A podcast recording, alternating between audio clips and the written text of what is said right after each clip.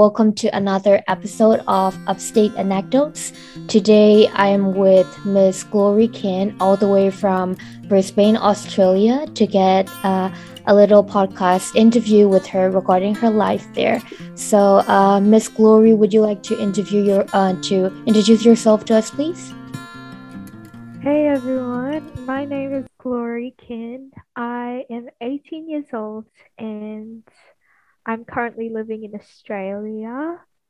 Uh, yeah, in Brisbane, Australia. Thank you very much. Um, could you tell us about where you are originally from before coming to Australia? Yeah, so I'm originally from a Southeast Asian country called Myanmar. Mm-hmm. It borders Thailand and India, and yeah, it's a very, it's not that popular. It's less known, but maybe recent events may have um, made the country a bit more known in the past. Yeah. Mm-hmm. So you mentioned recent event. Would you like to elaborate on that, please? Yeah. So currently, Myanmar is under a military dictatorship. Um, so in 2021 February, there was a military coup.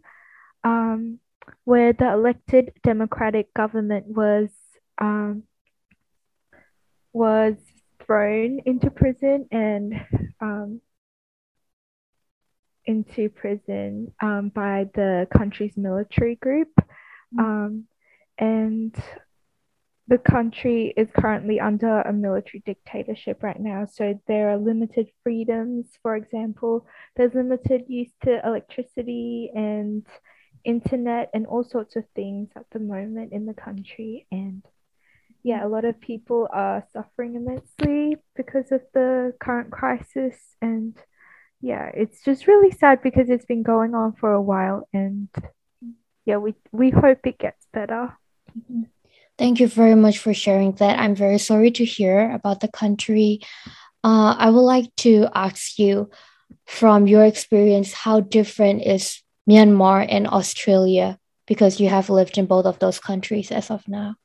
Mm, so, Myanmar, the people are very friendly, and so so are the people in Australia. But like when we go to Myanmar, you can most tourists will say that Burmese people the most friendliest people, the most welcoming, and have so much like um, good hospitality. Um, so Myanmar, although the people are really kind and friendly, their livelihoods are not the best. Um, it is a third um, world country. It's still a developing country, and because of the recent event, that has thrown um, of any improvement for the country's good. Um, and yeah, like there is limited freedom and rights in Myanmar, whereas in Australia, there's so much freedom and there's so much rights mm-hmm. and um, life in Australia is definitely much better and a bit more easygoing than life back in Myanmar. Mm-hmm. And so there's good access to education and all sorts of opportunities for for people of every age, I would say, for students especially. Um, there are so many resources and help available.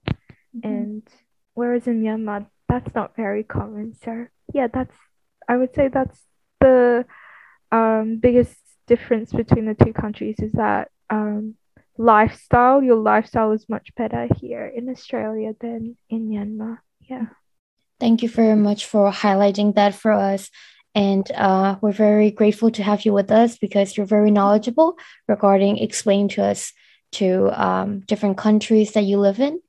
I would like to ask Do you think the weather climates uh, in Myanmar, where you used to live, and in Australia, where you're living right now, are they similar in your opinion? Um, I would say it it is different. So where I'm currently living now, we are in Queensland. So that's one of the um, countries in the in Eastern Australia, um, the eastern part of Australia, um, where in Myanmar, it's very hot and humid and very dry. Um, and like air levels are not the best as well. So when you go out, it's not only hot, but it's humid, and you can feel that in your breathing as well. There's a lot of dust and pollution.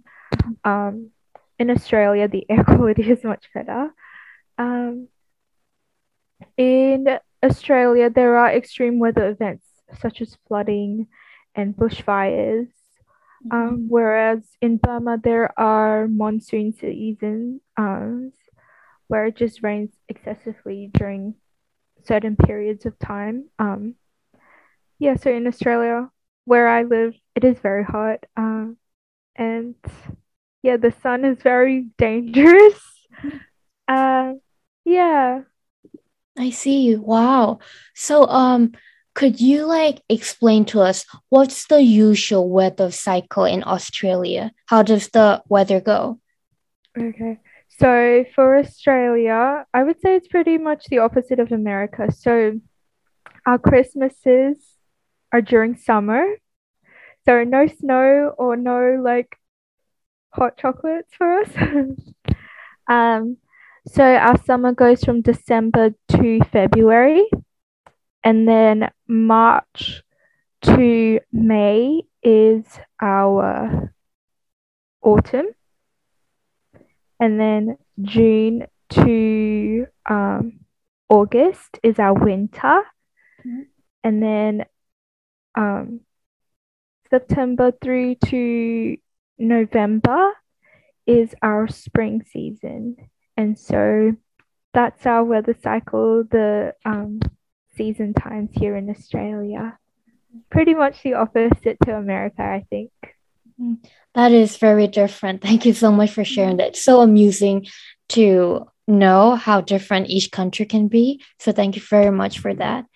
Uh, could you tell me that I'm sure that you know sometimes on news people see some of the climate change crisis that are happening or that had happened in Australia. So could you share what are the past climate change crises that had happened in Australia and how had that impacted you and your family? Yeah, so I think it was last year. I think a lot of us would have heard or seen the news about Australia having really bad bushfires. Um, that really impacted the wildlife as well, not just people, but the wildlife around, like in Australia. Um, so koalas are koalas. A lot of koalas and kangaroos they lost their homes and like their natural habitat was destroyed. Um, and so not only did it impact a lot of people, but also wildlife. Um, a recent weather event that just happened where I live in Queensland um, were um, like floods. It happened just a couple of weeks ago, actually. Um, so we got um, a year's worth of rain over two days. And so there was a lot of um, flooding um, during those two days, and a lot of people were impacted. Um, um, so my family personally, we weren't impacted. However, I know some people that were impacted. Um, they lost their homes, their cars were destroyed, their cars went underwater. Um, and yeah, like um, till now, people are still recovering from it. They're still cleaning up um, um, after the event, and yeah, life for them is a little bit different as they're trying to get um, their items and their valuables back. Not only that, but being able to find a home to live in again. Yeah. I'm so sorry to hear about the struggle of those people, and we wish them all well. And hopefully, they can resettle back and find a yeah. new home. And I'm curious, I'm very curious, what are the Australian governments doing to help the citizens with climate change or with animal preservation because you mentioned you know the koalas and kangaroos they lost their home so mm-hmm. how does the government plan to you know fix the situation Yeah, so I would say it's very divided among the people, especially, um, and especially the government. There are officials who who do want to put um, climate change action um, in place, and there are officials who pay attention to other topics and things in Australia. And so it is quite hard, to be honest, but I'm aware that the people, civilians, there are many organizations and um, programs that are helping to take action against climate change. So, um, for example, with the animals, with the koalas and um, kangaroos and a lot of the wildlife here, we have Australia Zoo. They're very, um, they're very important and vital in helping um, raise awareness about um, um, what's happening to the animals and also they put into conservation um, tasks and things and like programs to help the animals be yeah be rescued or saved or like in a better environment.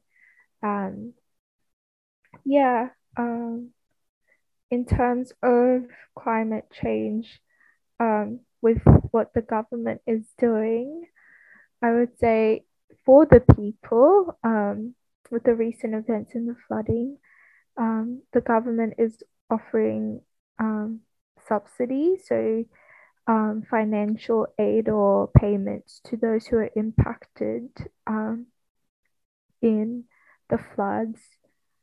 And yeah.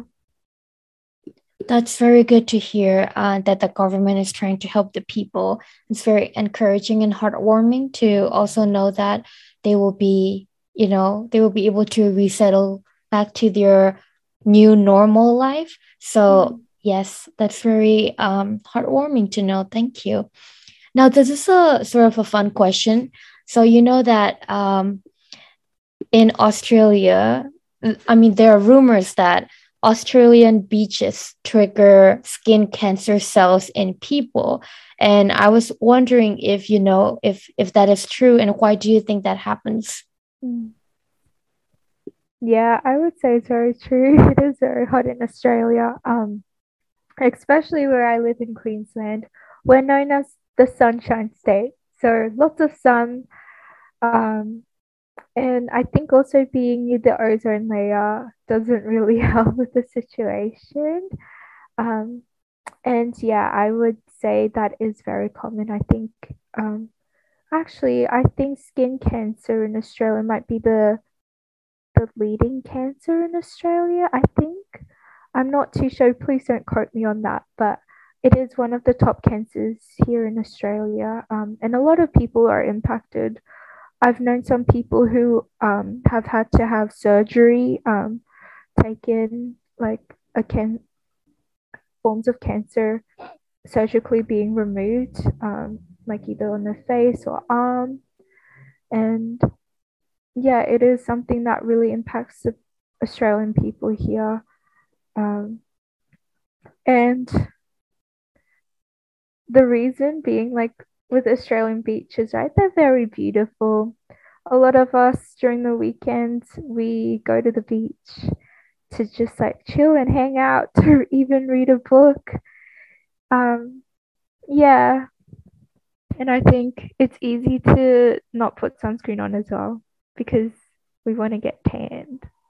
Yeah, but it is very important to put our sunscreen on. So please put your sunscreen on. Thank you very much for sharing that with us. Um, we, you know, I'm sure a lot of people are curious. So I was like, maybe we should just ask someone, you know, who's from Australia about that. Thank you very much. Well, okay. well, as our last question, I would like to ask you if there is one thing you would like to change in your community or surrounding in Australia, what would it be? Hmm. So, regarding climate change, or yeah?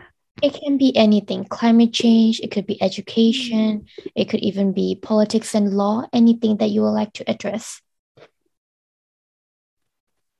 I would say for me, this is my point of view that we would be better united um, and maybe see each other um, in different like perspectives, like seeing other people, hearing them, and really listening to them and um, and where they're coming from. Um, Australia, we are a free country. Like there's lots of freedoms, and I just hope that we can use that to use that to like promote togetherness. Not only that, but I think yeah, it's just really important to be united, um, to not abuse our rights and our freedoms, to use it for the good, um, especially for those who are suffering. Um, yeah, just be like grateful and thankful for what we have each day and to use what we have for the good of others. Uh, yeah, being a voice to those who are in need um, going out and helping people.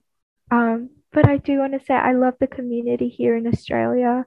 Everyone is just so kind and ready to lend a hand.